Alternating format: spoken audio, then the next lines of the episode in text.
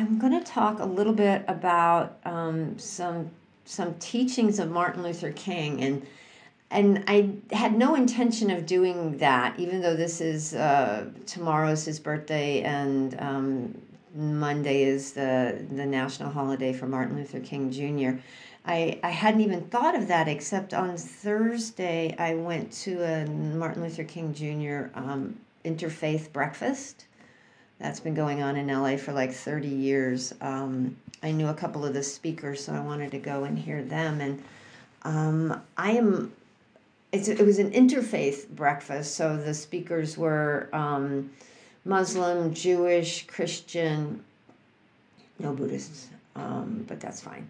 And I am continually impressed by so many of the similarities of the teachings. I am on the board of a, um, a nonprofit that's an interfaith nonprofit. It's called Clergy and Laity United for Economic Justice, and there's there's all kinds of people of faith and lay people working together for economic justice. We work with labor unions and and um, lots of lots of other nonprofits, and so I hear a lot of teachings from other faiths and. Um, not the extreme teachings, but people getting really to the core of what some of these teachings are. And as I said, I'm really um, um, impressed by the similarities. And on Thursday morning, especially, they were talking about um, stressing how each of these uh, faiths stress that we take care of each other, that we take care of each other. And Buddhism is a lot like that too. Um, if you think of the Metta Sutta, um, that is. Uh, uh, this invitation to greet everyone with loving kindness.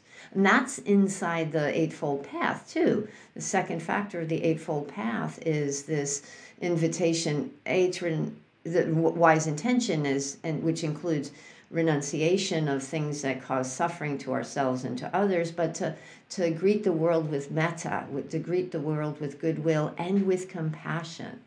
So this is this is baked into our um, our practice as well. And um, as I was listening to these folks on Thursday, it reminded me of the spiritual foundation of my own practice.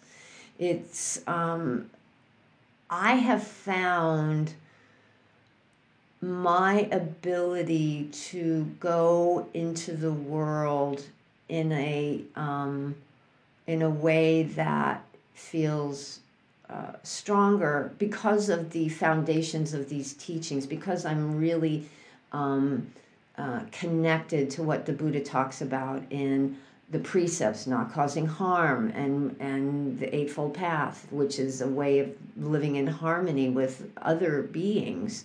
Um, Sila, the second portion of the Eightfold Path, is ethical behavior, not killing, um, not not stealing, not lying. You know, um, but not just that, it's not just don't just kill, but cultivate compassion. Don't just lie, not lie, but be wise with your speech. Say what needs to be said. That that aspect of wise speech has been really powerful for me. Say what needs to be said, not just be nice, which sometimes people eh, who who practice um, with these teachings think, oh, I can't say anything that other people won't like. That's not what the teaching is at all. It's to say what needs to be said. Say it kindly, but say it.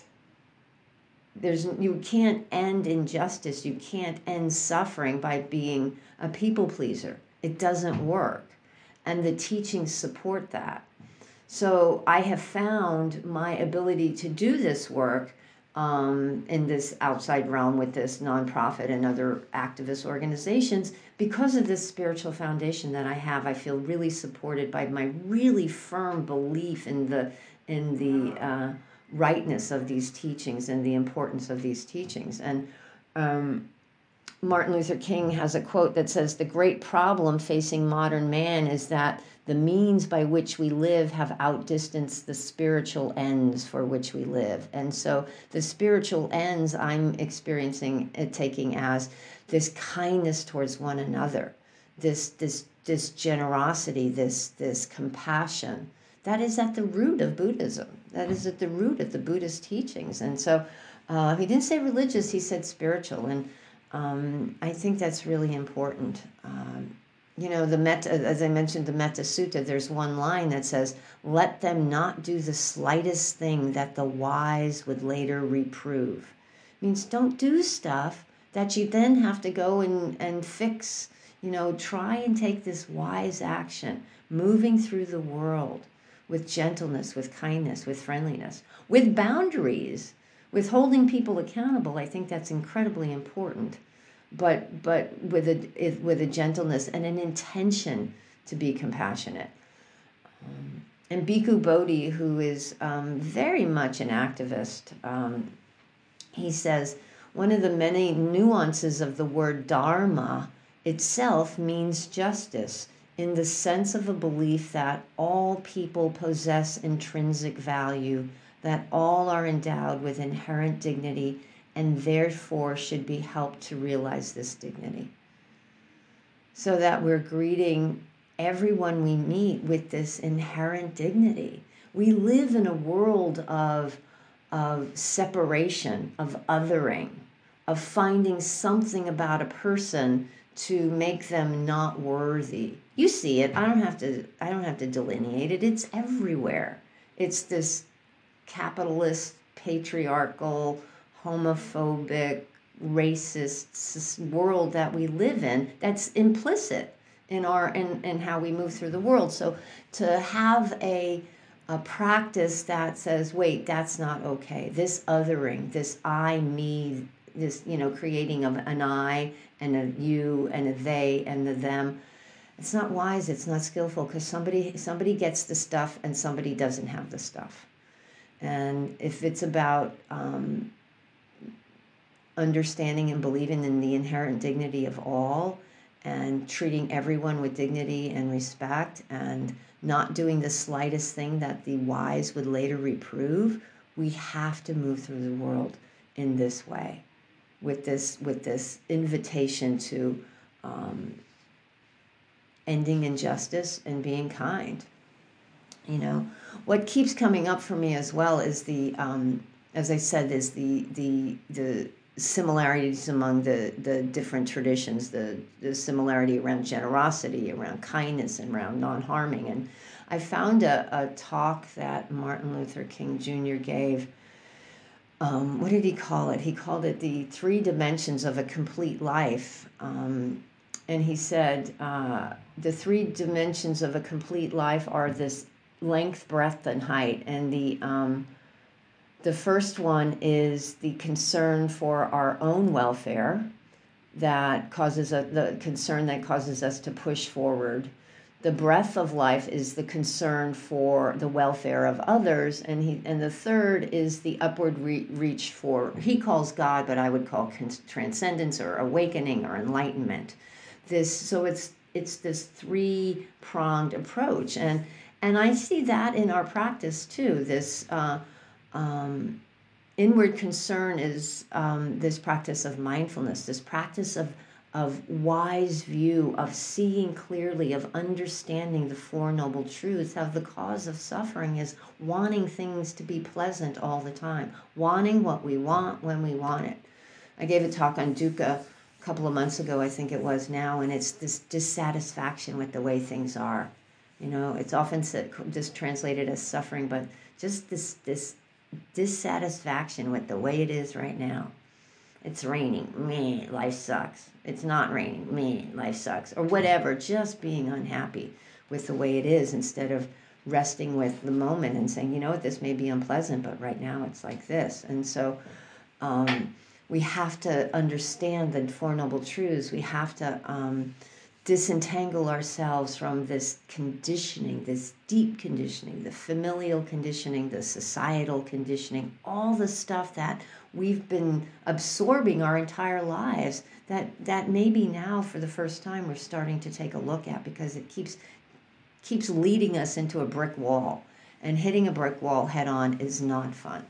Having those fistfights with reality is always a losing proposition. So to, to come back from that, to come back from that and begin to say, what is this moment? What is true? What is real? And I love this. Um, Martin Luther King said, before you can love other selves adequately, you've got to love your own self properly. You know, a lot of people don't love themselves and they go through life with deep and haunting emotional conflicts. So the length of life means that you must love yourself. And what do we have in the suttas, in the Metta Sutta, and the and the later um, in the Visuddhimagga, the when it actually um, delineated how to do this practice of the practice of loving kindness for self and compassion for self and, and equanimity and appreciative joy.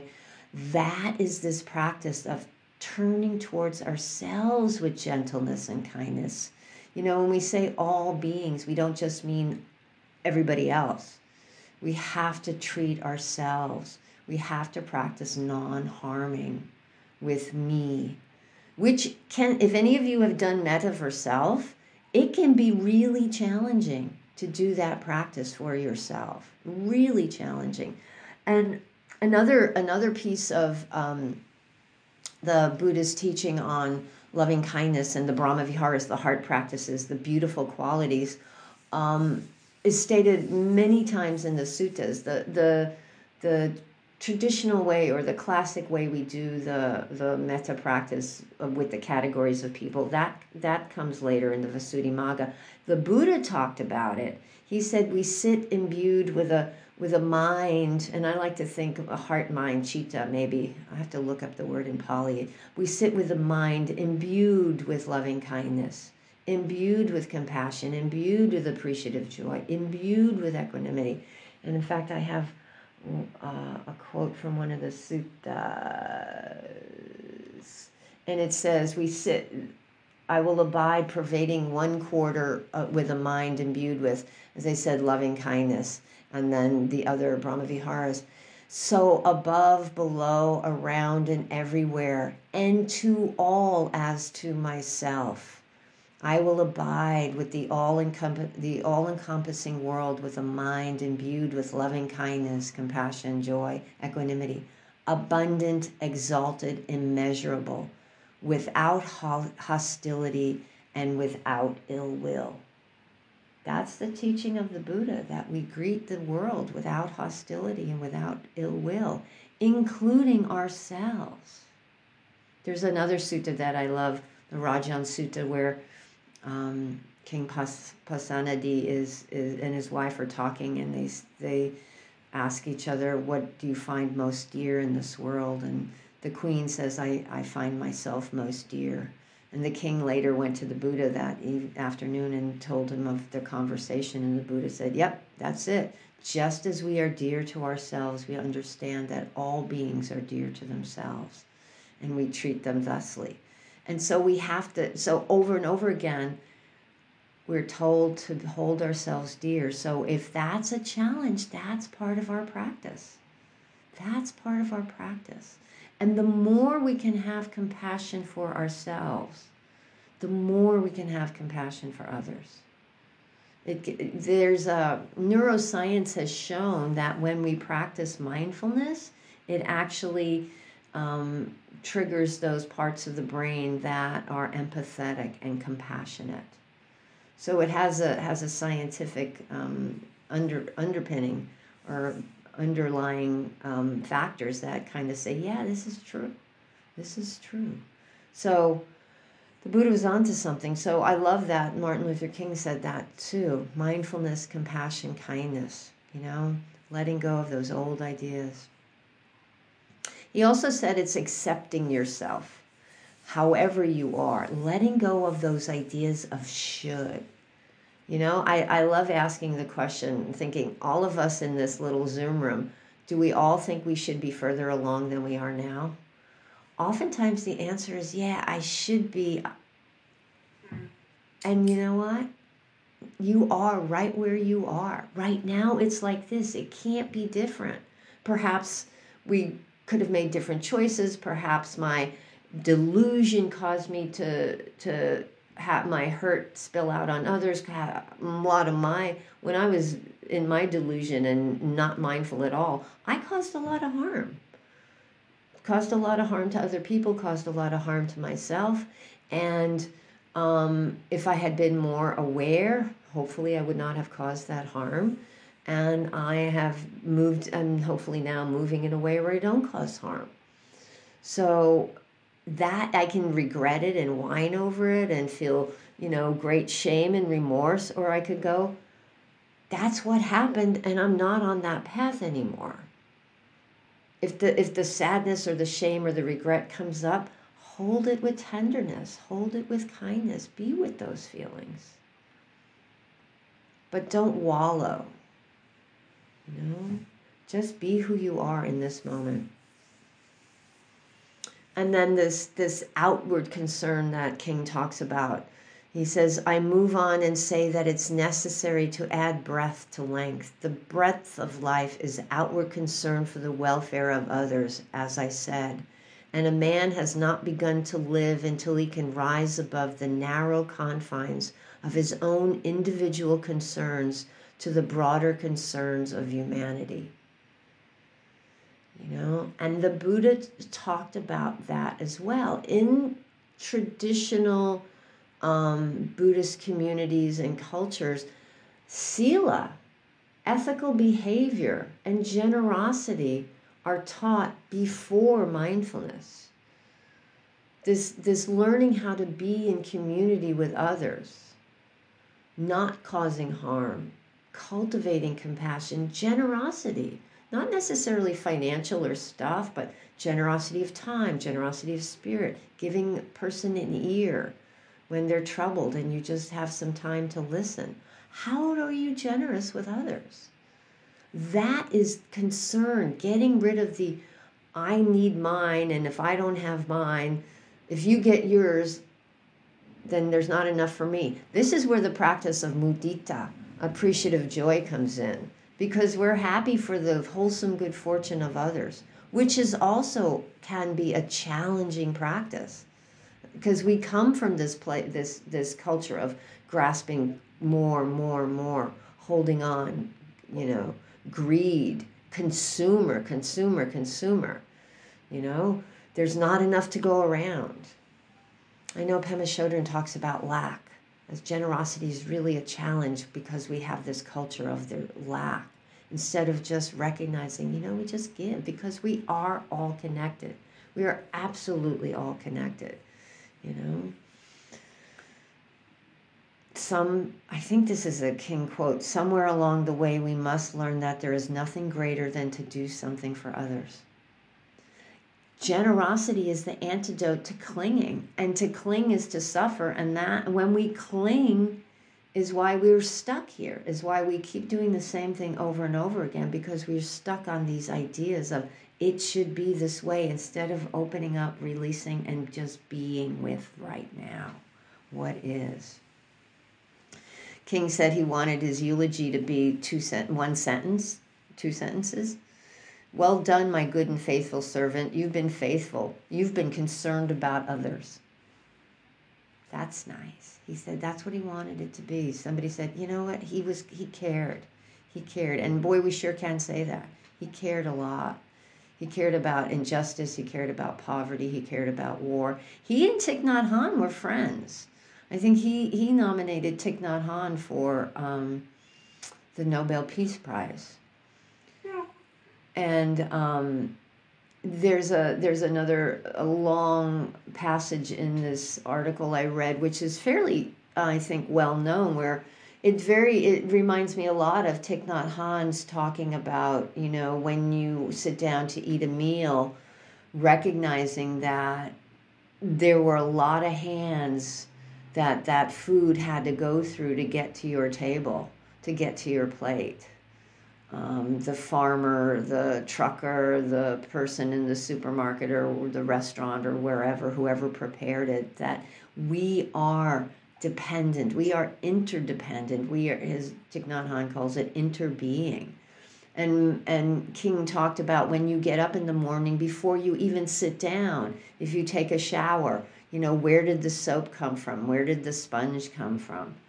Um, you drink your coffee. Where did the coffee come from? South America. You know, e- eating your bread. Who buttered the? Who who was the baker? Where did the where did the grain come from? We are so interdependent, but we have this idea of, especially in this country, individual, rugged individualism. We do it all on our own and that's that's such a myth. I had this real insight of mm, a few weeks ago. I'm sitting in this house, uh, thinking, "Oh, I'm we're good." My husband and I, da di da di da. It's like, and then the realization of like, if I was left to my own devices, I'd be out there on the street. I couldn't build a house. I couldn't grow food. I couldn't do all these things that I'm so dependent on.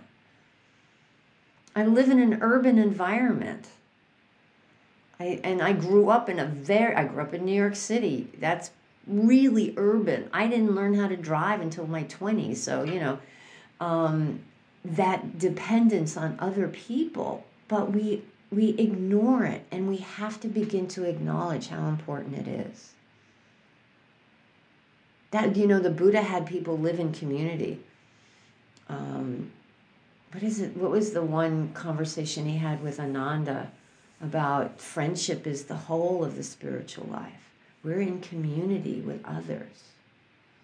This, this being in community with others is so important. This, this quality of interbeing and recognizing we are so connected to one another. It's so important. And then the third dimension, King talks about this reach for God, but it, for me, it's this idea of of this continued journey toward awakening, toward liberation, towards freedom, um, you know, or towards becoming a bodhisattva. A bodhisattva is one who is um, um, foregoes their uh, enlightenment um, until all beings are saved. Again, it's that that support of all beings it's that person who is just in the trenches, doing whatever they're doing, you know, just being of service.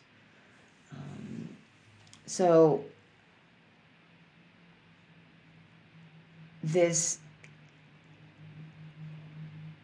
continuity of practice, this recognition that we're probably not done. I'm not done. I'm not dead. I'm not done.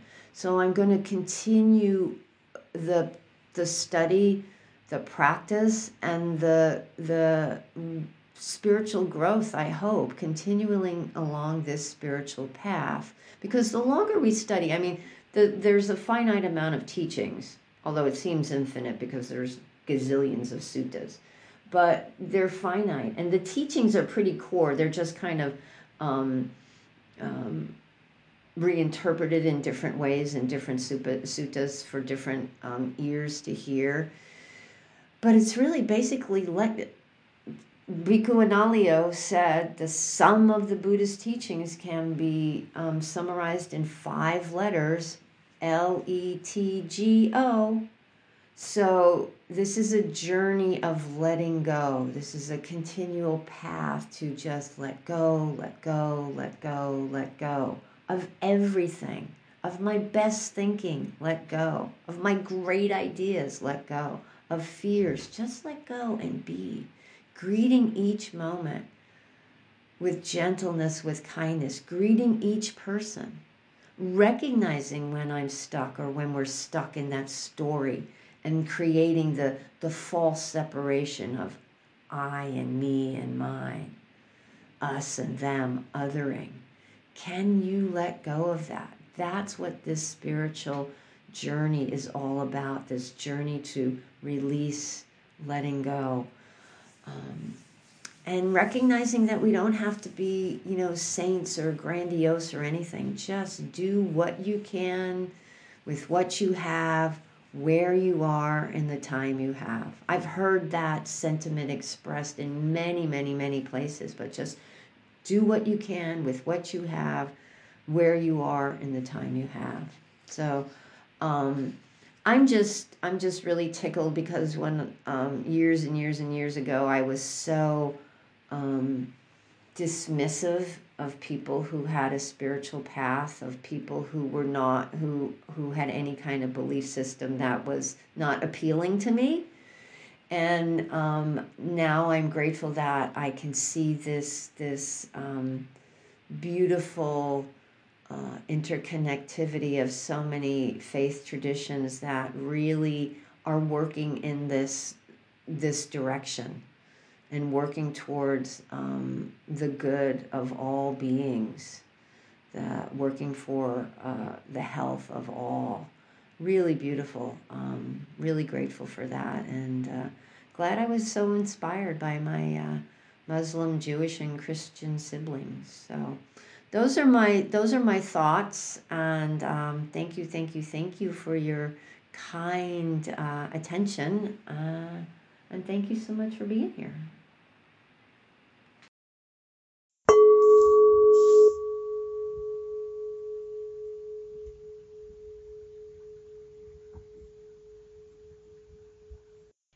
Thank you for visiting Undefended Dharma. These teachings are freely offered. However, if you would like to make a donation to help support the technology that makes these podcasts possible, please visit marystancavage.org backslash support. Thank you.